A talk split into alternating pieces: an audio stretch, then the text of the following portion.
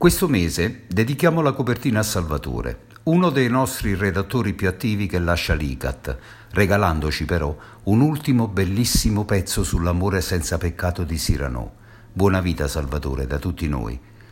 La satira di costume irrompe all'ICAT. I Villa per Bene ci hanno portato un pezzo della loro comicità irriverente.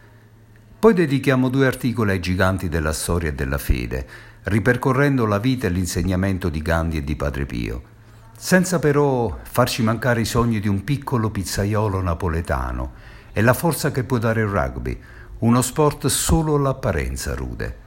Poi un ricordo accorato a 40 anni dalla tragedia di Vermicino fa da preludio al tributo a Samantha, una donna che ci inorgoglisce tutti. Come sempre, chiude il nostro professor Mesolella, che ci racconta la storia di Maria, che di fronte alla sofferenza decide di essere un medico vero, perché sa che transigere significa arrendersi. Ma quanto è bella la nostra rivista!